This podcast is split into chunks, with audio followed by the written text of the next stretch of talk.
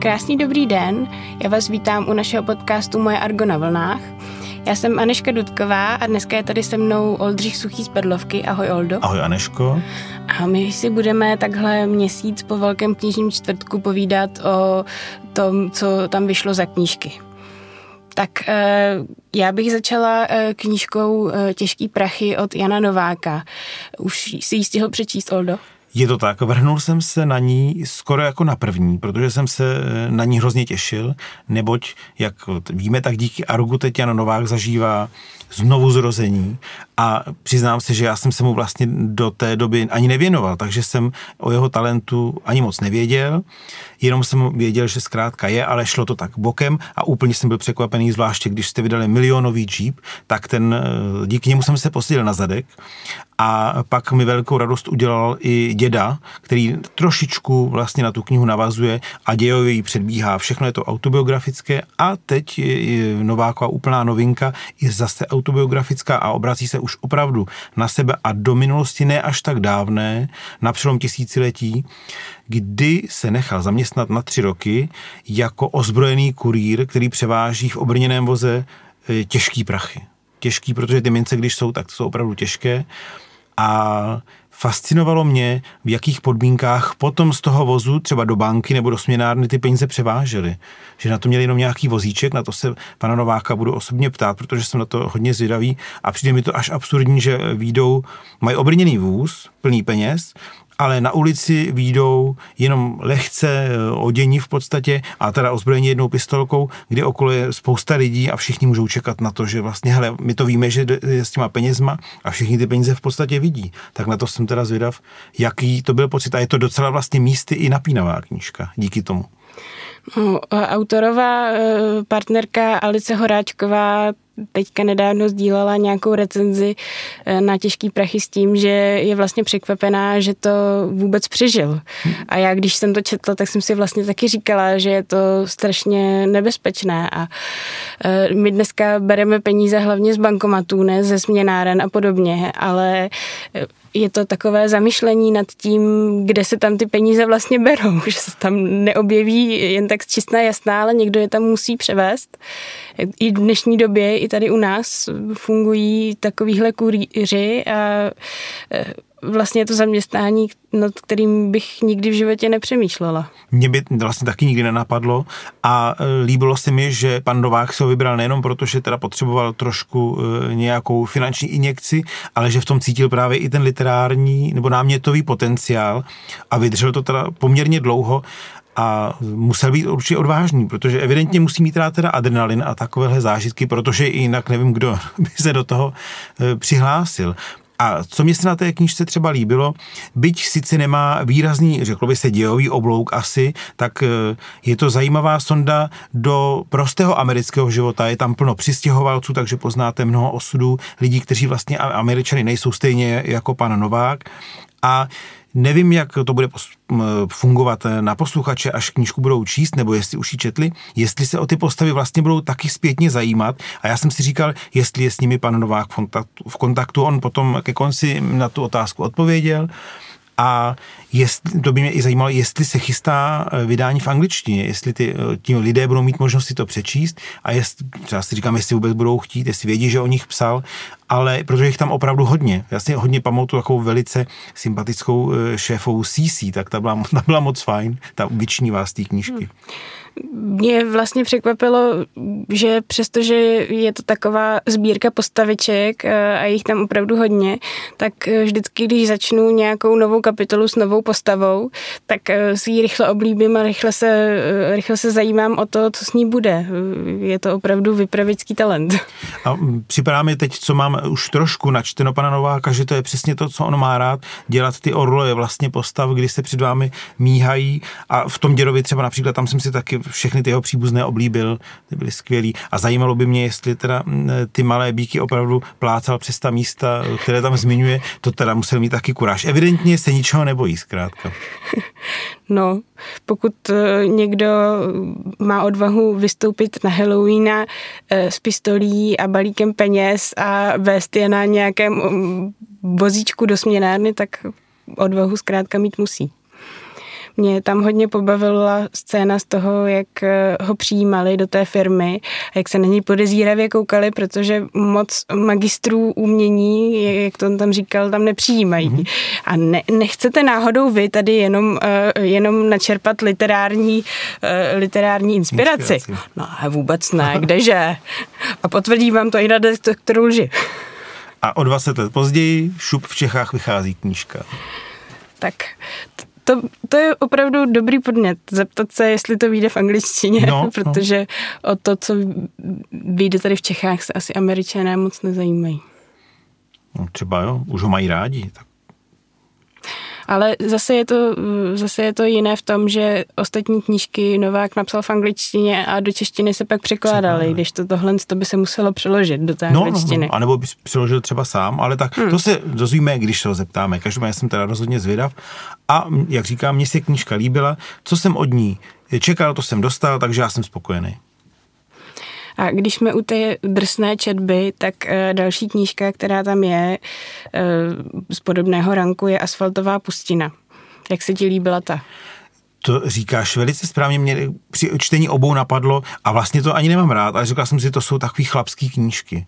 Takže e, opravdu se ničeho nebojí a asfaltová pustina pro mě byla a možná dokonce až překvapením, protože jsem si říkal, že bude dobrá že to, ale bral jsem, když jsem k ní přistupoval, že to bude takový drsnější thriller, ale víc jsem nečekal, ale ne, opravdu jsem neočekával, že dostanu tak pěkný jazyk, takový košatý a řeklo byste možná až klasický, protože některé thrillery jsou psané zkrátka tak eh, sešité horkou jehlou a nikdo si ten autor si moc nedává práci s tím, jak eh, to píše, takže všechno je v přítomném čase, jde, otevře, upadne, umřela, přijde, vyšetří, konec.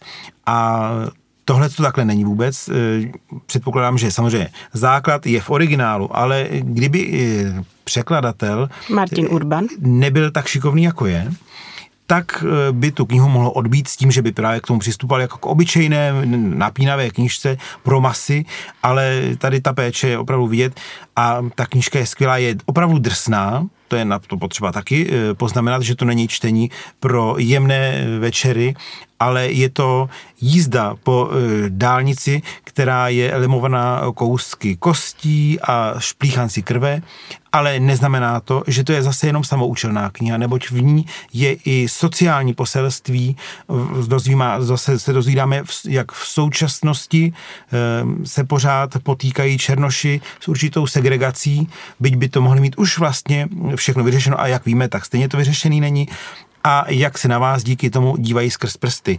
My jsme ani neřekli, o čem asfaltová pustina je. Chceš ty nebo mám já? Tak eh, ty. Ty to máš tak hezky rozjete. Eh, asfaltová pustina je příběh eh, bývalého kriminálního živlu Baga, má přezdívku Bag, který má ovšem rodinu, v podstatě má dvě rodiny, má tři děti, má manželku, oba se musí hodně ohánět, aby v tom poctivém životě bez zločinu obstáli. Hmm. A, on, a dobré si říct, jaký zločinný, eh, zločinný život vedl, co on dělal. Je totiž výborný řidič, což má patrně eh, po tatínkovi, jak se dozvíme, který a vůbec tahle ta i linka eh, rodičovská a vůbec rodinná láska a zodpovědnost se tam taky řeší, eh, tak je výborný řidič, ale nejenom tak, že by prostě zvládl všechno na jedničku. On to zvládne na jedničku se třema hvězdičkama, dokonce si umí ta auta sám i přizpůsobit, aby byla ještě výkonnější, což hned se dostáváme k tomu, že v tuto chvíli, kdy my ho poznáváme, on už má svoji autodílnu, ve které by rád poctivě pracoval, ale nemá tolik práv eh, práce, i protože jedna konkurenční autodílna má trošku levnější ceny a je tam i právě ten fakt, že on je černoch, takže to taky moc nepomáhá ale on zuby nechty dělá všechno pro to, aby to, co se stalo a čím je jeho rodina nebo minulost zatěžkaná, aby už se prostě nedělo, aby se toho zbavil a měl klid.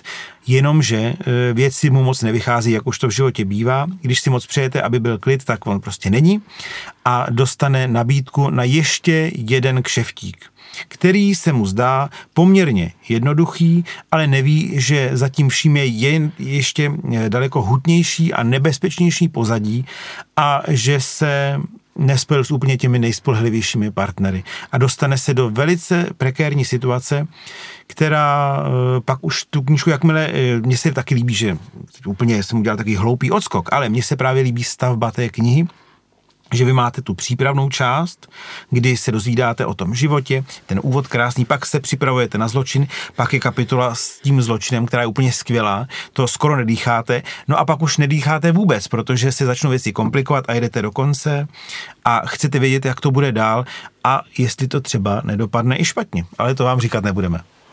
Já jsem na konci úplně nedýchala, jak jsem si přála, aby to dopadlo dobře, aby se jim všechny ty podfuky povedly, prostě aby to dopadlo jako nějaký Charlieho, uh, Charlieho partiáci.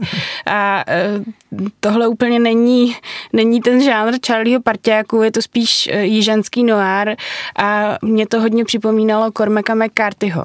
Přesně tak, to jsem si říkal tež, protože mám pocit, že Cormaca McCarthyho vnímáme jako vyššího autora. A tady, když si na té knize přečteme teda, že je to thriller, tak by někdo si mohl říkat, že to je teda titul nižší, ale oni stojí tak na jedné rovince v podstatě. Jazykově určitě bych řekl, i tím námětem, i e, tím, jaký vztah zaujmete k těm postavám, přijdou mi právě velice e, blízcí si a podobní. A neověřoval jsem to, ale na knize je výkřik pana Stephena Kinga, mého oblíbeného, který ji chválí a mně přijde velice zajímavé, že jeho teď už předposlední kniha je Asfaltové pustině v čem podobná, neboť tam máme hrdinu, který byl ostřelovačem, už toho zločinu ale má plné zuby, snaží se žít poctivě, ale dostane nabídku ještě na jeden šolich, který úplně tak se nepovede. Takže kdo od koho opisoval? Já myslím, že King. Určitě. Když eh, s touhle knížkou přišla redaktorka Martina Mašinová do Arga, tak eh, nám ji představila jako něco, co opravdu prostě musíme eh, propagovat hodně, protože je to fakt skvělé a nezaslouží si to, aby to zapadlo. Proto jsme to nominovali do Velkého knižního čtvrtka a k naší velké radosti ta nominace byla vyslyšena.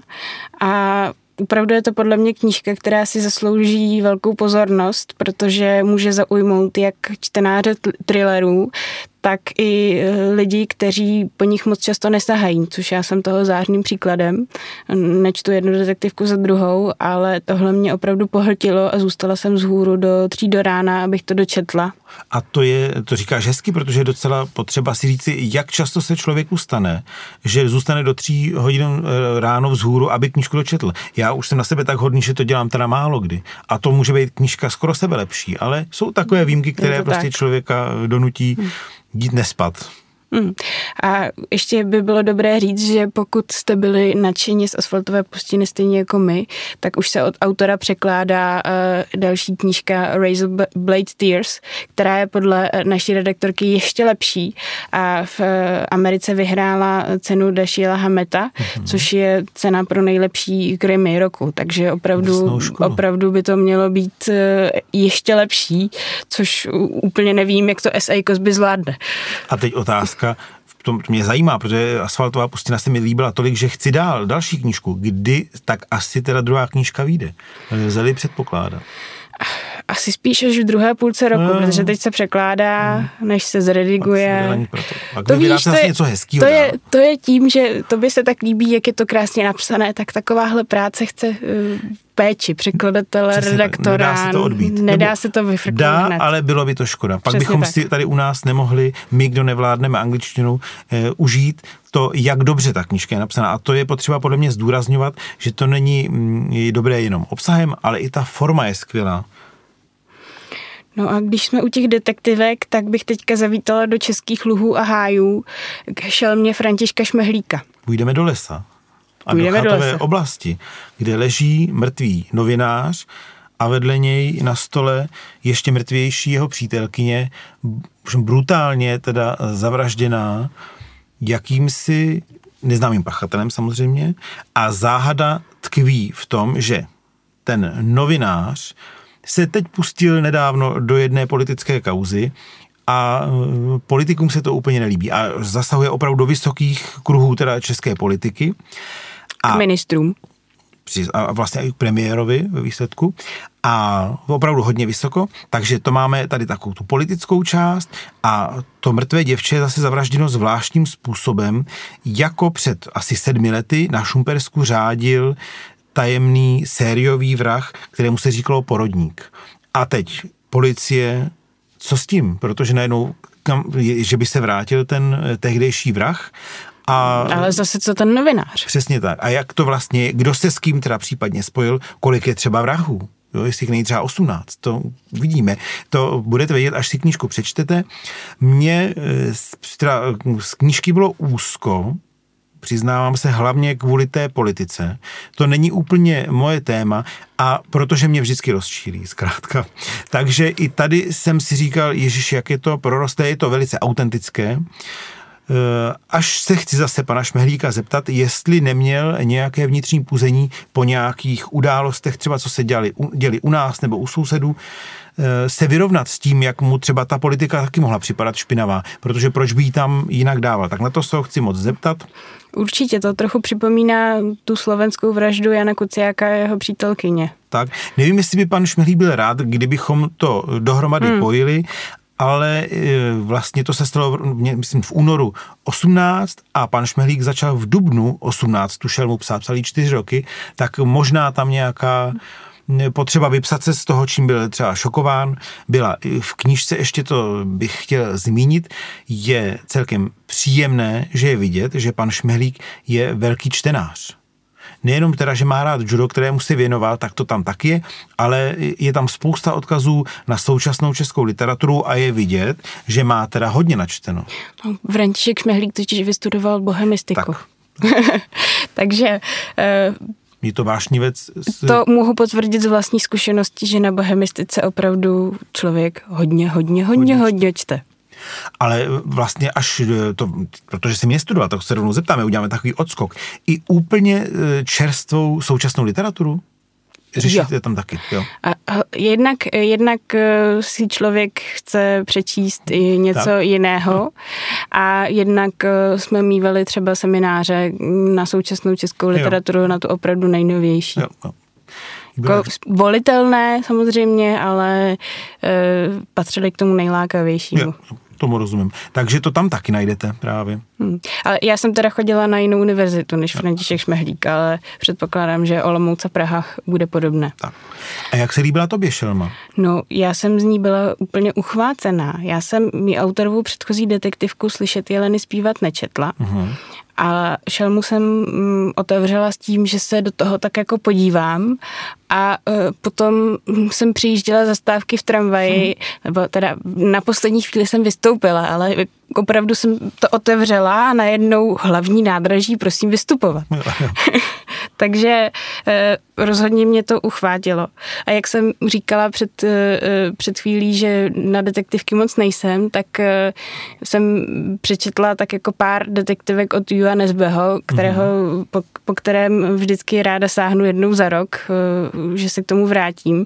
A tohle mi připomínalo ten žánr severské krimi, kde je spousta zápletek, vyšetřovatel, který má svoje problémy. Přesně tak, eh, potom jeho kolegové a vlastně mi to, mě to překvapilo až příjemně, protože mi to přišlo, že je to opravdu detektivka na světové úrovni. To asi můžu souhlasit. Já přiznám se, mám spíš radši, eh, a proto už je skoro nečtu, protože už nevycházejí, detektivky britského typu, ale těším se, vy teď budete mít jednu takovou novinku, se těším. Ale to, to sem nepatří, to si od ní řekneme příště. Ale ta je podle Miloše Urbana ještě lepší než ta než předchozí. Ztratí. Ano. No, to já se moc těším. Zase knížka v knížce, ale to předbíháme, to třeba si o tom budeme povídat někdy jindy, protože to jsou teda lahůdky. Ale je to lahůdka jiného typu než právě Šelma, která se vzhlíží právě eh, k temnějším detektivkám americkým drsné školy, anebo právě té severské a není to, nemám z ní pocit to, kdyby někdo si třeba říkal, že no tak to bude takový plagiát, tak, tak to bych si vůbec ne. netroufal říci. To je ne. tam původní hezké zasazení tady u nás, opravdu působí velice realisticky, až by si člověk, kdyby nevěděl, říkal, jestli si neověří jméno toho ministra nebo premiéra, jestli tady takový nebyl, pak je tam, to snad můžeme prozradit, i trošku eh, téma důležité eh, zahraničních mafí, které na našem území působí a to taky není žádné příjemné pomyšlení, že vlastně eh, takový lidé mezi námi jsou a je to moc hezky skloubený vlastně dohromady. Takže já jsem knížku otevřel v sobotu a zavřel jsem ji v neděli s tím, že jsem ji dočet teda. Takže jenom dva dny, ona má 500 stránek a čtetla se velice rychle aniž bych měl pocit, že mi něco chybí nebo přebývá. Bylo to fajn. To můžu potvrdit. Já jsem to taky přečetla v podstatě přes víkend. Na chviličku, no. no. A, eh, co bude dál? Co bude dál? Co bude dál? Tak Oldo, my jsme tady pod mě. Vidíme se dobře. My se vidíme dobře a myslím si, že v tom případě bude řeč o knize paní Zgustové. Pod mě jsme se viděli lépe. Je to tak. O čem je? Je to eh, velice jemně napsaná kniha, která ovšem eh, v druhé půlce opravdu eh, trošku začne temnět a téma jsou tam rodinné vztahy, hlavně teda ke konci právě matka dcera a určitá jejich nevyrovnanost nebo obtížnost, jak si spolu lidé vlastně třeba i nerozumí, je tam velmi silné téma emigrace, a toho, jak se nikde možná už necítíte ani jako doma. A mě by trošku zajímalo, kam až vlastně u téhle knížky zašla míra autobiografie a kde už je jenom čirá fikce, protože všechno odpovídá tomu, i co se paní z Gustové v životě dělo. Můžeme říci, že teda je velice brzy ve svém životě s rodinou emigrovali do Ameriky, ona se potom usadila ve Španělsku a tam žije doteď. A, a pracuje to, v nakladatelství a překládá. A to všechno se v té knize děje, jenom tam se tvrdí třeba, že ta hlavní hrdinka není spisovatelka, že nic nepíše, což jak víme, tak tady není úplně pravda, ale jinak všechno působí velice pravdivě. Neověřoval jsem si, čím se zabýval tatínek paní z Gustové, ale naší hlavní hrdinky každopádně se zabývá archeologií a e, ještě tam má bratra, tak je to opravdu, ta, to by mě moc zajímalo, kde je ta spojnice jako třeba u pana Nováka, kde tam si myslím, že všechny ty postavy reálné jsou na 100%, tak tady e, by mě zajímalo, jak moc uh, už se potom odklonila od své rodiny. A je to poklidné čtení, poměrně svižné a pro mě, jak říkám, tak ke konci překvapivě potemnělé. To jsem nečekal. Podle mě eh, se Monika z Gustova spíš chtěla vypořádat s určitými tématy a ty svoje rodinné kulisy si vzala opravdu jenom jako kulisy. I ta její hrdinka se nejmenuje Monika, ale uh, Milena Jo, tak. Milena, pamatuju si to A dobře. není to zase tak daleko od... Není to, není to daleko, ale, ale není, to, uh, není to já v první osobě jako Jan Novák. Třeba když tam jmenuje své lásky, tak jsem si právě říkal, a teď jsou to reálné lásky nebo fiktivní, hmm. ale to v podstatě není ani důležité, jak to je. Každopádně knížka, komu bychom ji vlastně doporučili? Kromě toho, že asi všem. asi spíš eh, bude zajímat eh, dámské publikum. Ale rozhodně to není žádná červená není, knihovna. Ne, ne, právě. Vlastně je to takové, asi můžeme říct, že je to kniha psychologická, protože zabývá se právě tím, kdo jsem, odkud jsem, jak se teď cítím, když jsem někde úplně někde jinde, plus věci, které jsme si v rodině třeba nevypořádali. Mě opravdu hmm. čekalo v té poslední třetině velké překvapení, které vůbec tam nebyl náznak, že by něco takového v té knize mohlo být, nebo že by v té rodině něco takového mohlo být. A to jsem opravdu zíral. Ale to vám nemůžu říct. Je mi to líto. Musíte si to přečíst sami. A to mě zase líto není. To si přečtěte. Pro mě tam bylo hodně důležité to téma té vykořenosti. Hmm.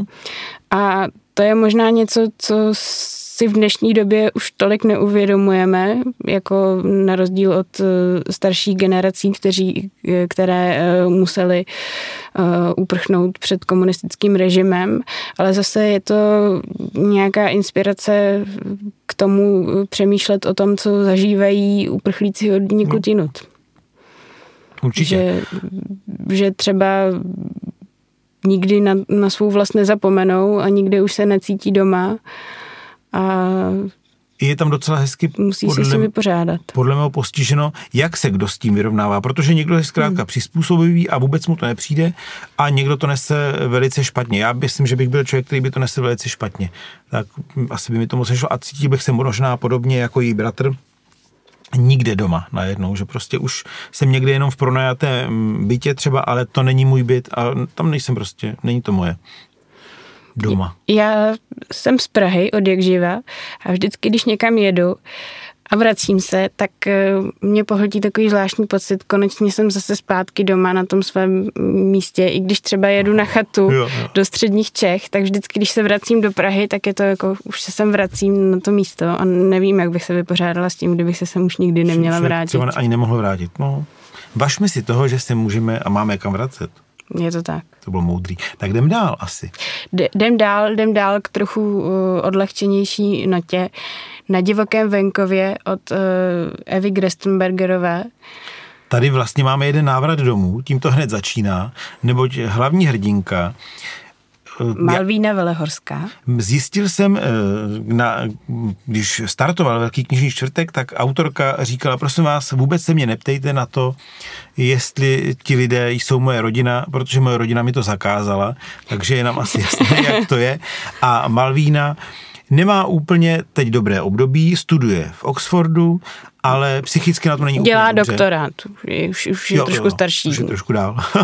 A teď se na zotavenou, v podstatě můžeme říct, vrací domů na Moravu ke své rodině, a myslím si, že tam díky tomu, že tam zažívá tolik věcí, ta knižka je poměrně divoká v tom, jak je rychlá a na ten humor eh, je jako kdybyste jeli na motorce, že to není takové poklidné povození na nějakém eh, malém kolotoči, ale ono tam opravdu pěkně sviští, postavy jsou přiměřeně eh, bláznivé, jak to u humoristických knih bývá zvykem že díky tomu, co se tam všechno děje, ona ani nemá čas myslet na to, že jí nebylo úplně dobře.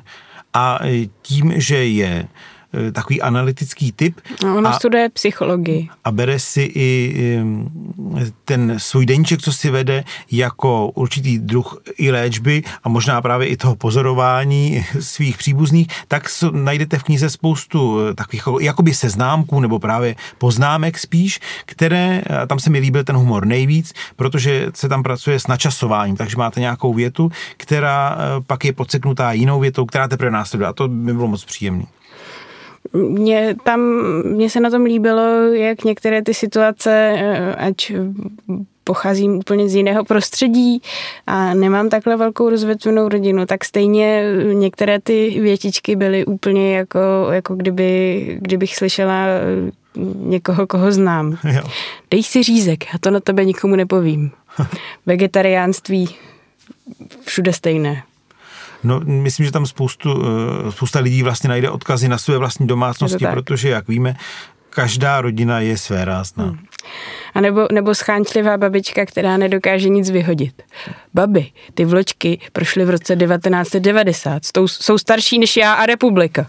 A pak se stane, že uh, hlavní hrdinka všechno vyklidí, opravdu separuje to, co už tam 30 let třeba nemá být a pak, eh, když se přijde podívat za dvě hodinky, tak ty věci jsou tam zpátky. To se týká, to je úplně jak u nás doma, takže to tam, já to tam poznávám taky. Tak asi je to všude stejné. Já, je to tak. Spořiví lidé, zkrátka. Hmm. No a mm, nutno říct, že eh, že autorka má údajně inspiraci ještě na další čtení, takže... Já jsem si to říkal, a to se jí budu e, taky ptát, protože ta knížka si o pokračování vlastně přímo říká. Hmm. Tak to, takže Jak rád, to dopadne to s Marcelem?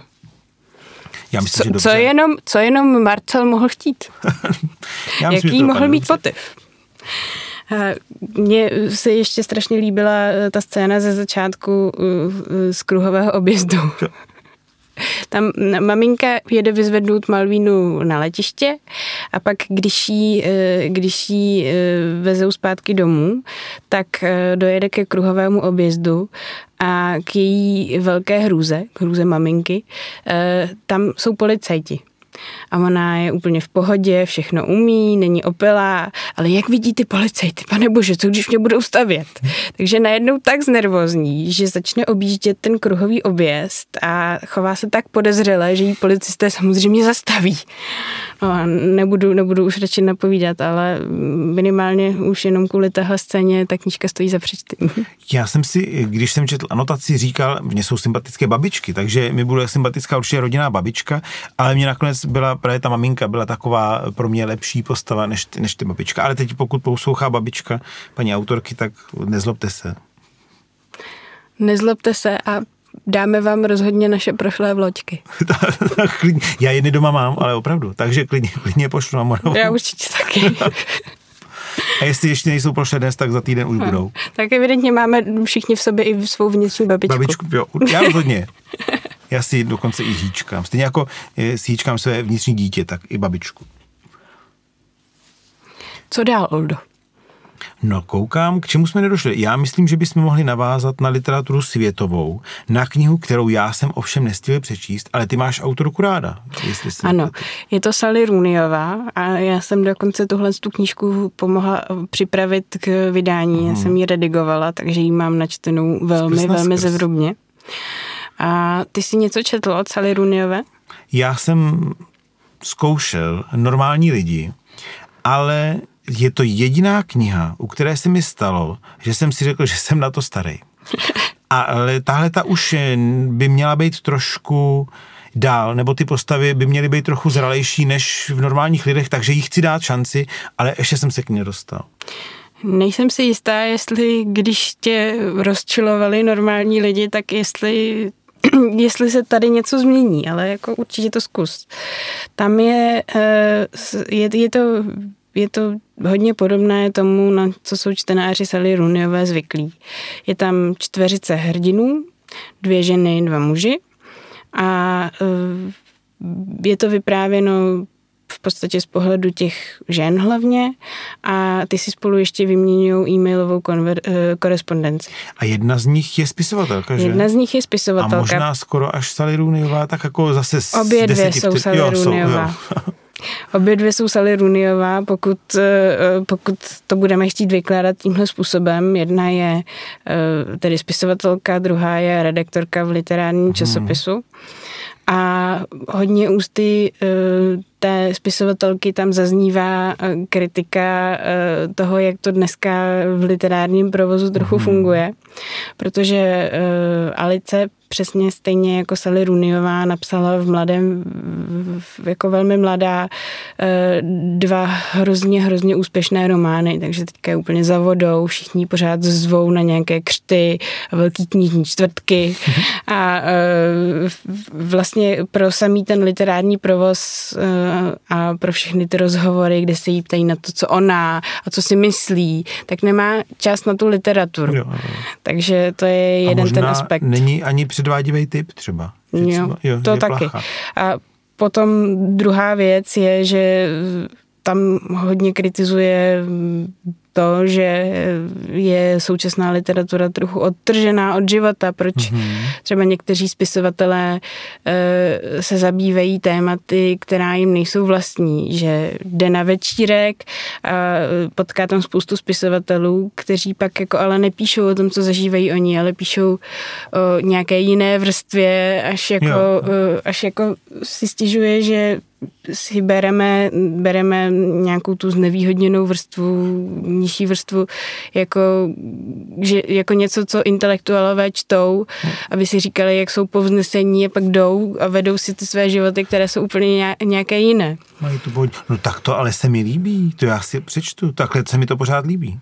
To mě no, zajímá. Vidíš. No ale do Protože toho... se s tím dá dost co jako souznít. Dá. Tam někdy budou ty dva chlapy ještě. No, samozřejmě velká část toho je to, že ona samozřejmě vede nějaký život, kde uh, dojde i na ty milostné vztahy uh-huh. a protože ona nechce být jako ti ostatní spisovatelé, tak uh, řeší se hodně ty vztahy a to, jak se dnešní třicátníci nebo skoro třicátníci. Sally Runiová je ročník 1991, loni bylo 30 let. Když tuhle knížku psala, tak jí bylo těsně po 30 mm. a přesně tolik je těm hrdinům. Tak se hodně řeší, co eh, tahle generace zažívá, v jakém žijí světě. Máme vůbec si pořídit eh, děti, můžeme je přivést se zodpovědným srdcem do tohohle světa, kde jde všechno do háje.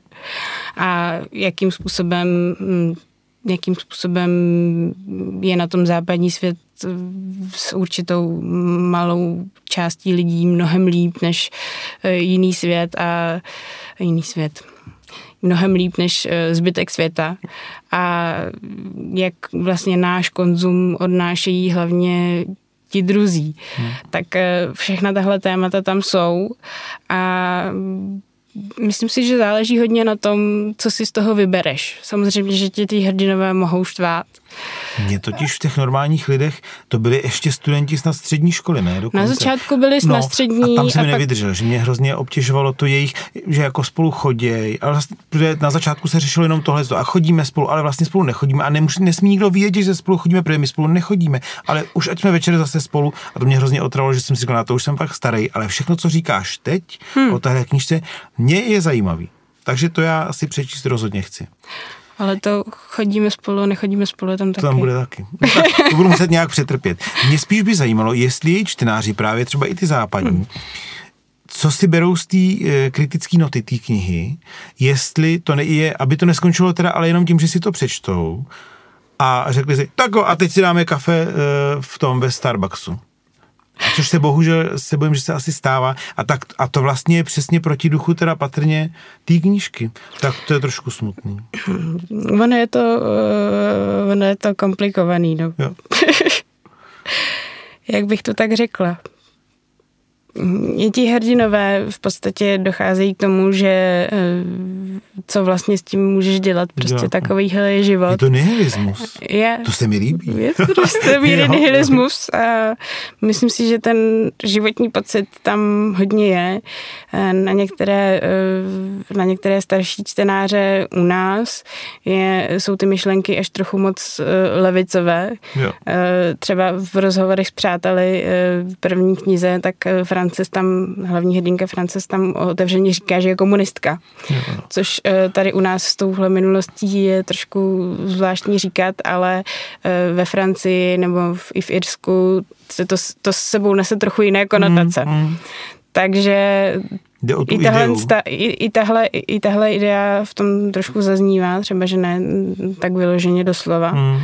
A mě právě na tom hrozně baví, že nějaké ty životní pocity, které opravdu naše generace má, ať už je řeší způsobem jako hlavní hrdinové nebo úplně jiným, tak ty v těch knížkách Sally Rooneyové jsou. A mě jenom bude 10 let víc, tak to ještě by mohly být i moje pocity. No uvidíme, musím si to přečíst a uvidíme. Hm, tak, tak si to přečti a pak mi napíšeš, pak si, pak si co, si, co si o tom myslíš. Jo. No a pokud dobře počítám, tak už nám tady zbývá poslední velkou knižního čtvrteční knížka z Arga, že jo? Což už je ovšem jedna velká specialita. Je to tak. Vychází ke stému výročí a zeptám se, jestli si Pustou zemi, o které teď bude řeč, četla už předtím v, některým, v některých z překladů. Já jsem ji četla anglicky. Jo, takže v anglicky. A e, co si z ní odnesla? Odnesla jsem si z ní e, to, že po druhé světové válce, teda po první světové válce na tom e, bylo lidstvo zvláštně, protože bylo otřeseno hmm. těmi hrůzami, co se stalo. A potom jsem si z toho odnesla hlavně to, že tomu nerozumím. E, což e, jsem si trochu odnesla i z toho čtení překladu, ale jak jsem zjistila z rozhovoru s Petrem Onuferem, hmm. který tento nový překlad pořídil, on to tak má taky a je to vlastně dobře.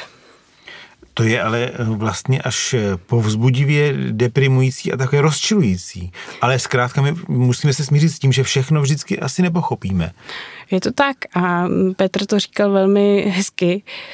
Kdybych tomu už všemu rozuměl, tak proč bych se k tomu měl vracet a co by mi to dalo? Hmm pořád eh, je, vlastně, vlastně přímá, když eh, čteš poezii, že v ní můžeš neustále objevovat něco nového a hledat spoustu skrytých významů a že ti to po každé něco dá. Něco jako hudba. Něco jako je. hudba. Opakovaný poslech je pořád skvělý a někdy i lepší než první poslech. Je to tak. Zvláště u klasiky. No, já myslím, že T.S. Eliota vzhledem k tomu, že si ho nečetl, můžeme nechat T.S. Eliotem s odkazem na to, že kdyby to někoho zajímalo víc, tak jsme tady měli epizodu podcastu s, přímo s Petrem Onuferem, překladatelem, takže A toho můžete si poslechněte, protože on... Nahlédnout do hloubky. A skvělé je, že i když je třeba téma, které si myslíte, že není úplně pro vás, tak on umí mluvit tak o těch věcech, protože mluví srdcem, že vás pro ně natchne a vy po té třeba zrovna po pusté zemi sáhnete, i kdybyste si předtím říkali, že byste to neudělali. Ostatně je to on, kdo eh, mě tolik navnadil na milionový Jeep, čím jsme dnes začínali a tak musím říct, že měl samozřejmě pravdu a teď má pravdu zajisté taky. Petr Onufer patří těm zvláštním lidem, kteří dokážou natchnout uh, pro cokoliv, co, do čeho jsou nadšení oni. A myslím si, že těmto lidem patříš i ty, Oldo. Tak to já, to já, já ti děkuji. O sobě si to netroufnu říci, protože jsem jenom tvoji skromně obyčejný člověk. Tvoji sledující na Instagramu by se mnou jistě souhlasili. Jsou hodně. Oni mi říkají, že mě už nebudou sledovat, neboť mám, jsem drahej. Ale já jenom říkám, že jsem takový prostředníček mezi čtenářem a tou knihou. Jinak já to nevydávám. Já jenom eh, využívám toho a užívám si, že jsou tady jiní lidé, kteří pro nás vybírají tak pěkné knihy, které, které by se k nám třeba nedostaly. Zvlášť třeba, jak jsme dnes eh, mluvili o asfaltové pustině, tak nebýt toho, že tady vyšla, že ji někdo uznal vhodnou k překladu a k vydání, tak já bych o ní ani nevěděl. A bylo by mi to líto. Je to tak. Jsem rád, že o ní vím. A to je i vlastně velká devíza Velkého knižního čtvrtku, že si v něm každý vybere něco, něco svého, ale zároveň se podle mě i vyplatí sáhnout po těch ostatních titulech, které by tě tolik nelákaly, s tím, že třeba budeš příjemně překvapen je to vlastně už podmíněno tím, že tedy ty si říkala, že jste museli nominovat knihu, aby vůbec se do Velkého knižního čtvrtku dostala a je tady zase někdo další, kdo řekne, ano, tu chceme, což znamená, že už sám nakladatel té knize musí opravdu tolik věřit, že ji chce dát eh, do akce, která už tady byla teď 22krát, vlastně teď to bylo po, dva, po 22, co se Velký knižní čtvrtek konal. A mm, je jasné, že eh, tam eh, teď nechci ublížit žádným, žádným dalším knihám, protože vychází spousta nádherných knih, ale jsou to knihy, které, eh, kterým nakladatelé opravdu extrémně věří a moc si přejí, aby se dostali ještě šíř, eh, no, do větší šířky čtenářské obce, než eh, aby se další mluvilo. Titul, aby více se mluvilo, je to tak. Hmm. Ale protože těch knížek je opravdu tolik, to, že se nedá zkrátka mluvit úplně o všem. A je to škoda, protože je tolik dobrých knížek pláču. Některé tady vidím, které jsou moc hezké. A dokonce odpovídají i na tu právě otázku o tom, jaké je to čtení a jak se ke knihám chováme. Takže to, když budete pozorní a prostudujete si, co ve Velkém knižním čtvrtku vyšlo, tak je tam jedna kniha, která právě promluvá ke všem čtenářům a dokonce i k nakladatelům. A k milovníkům koček. Tak. tak jo.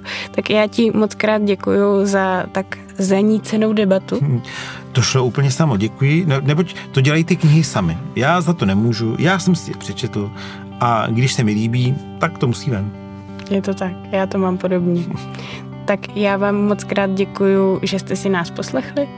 Měj se krásně, Oldo. Já děkuji za pozvání, zdravím posluchače, jsem rád, že jste to se mnou vydrželi a mějte se krásně. I ode mě. Mějte se krásně a čtěte.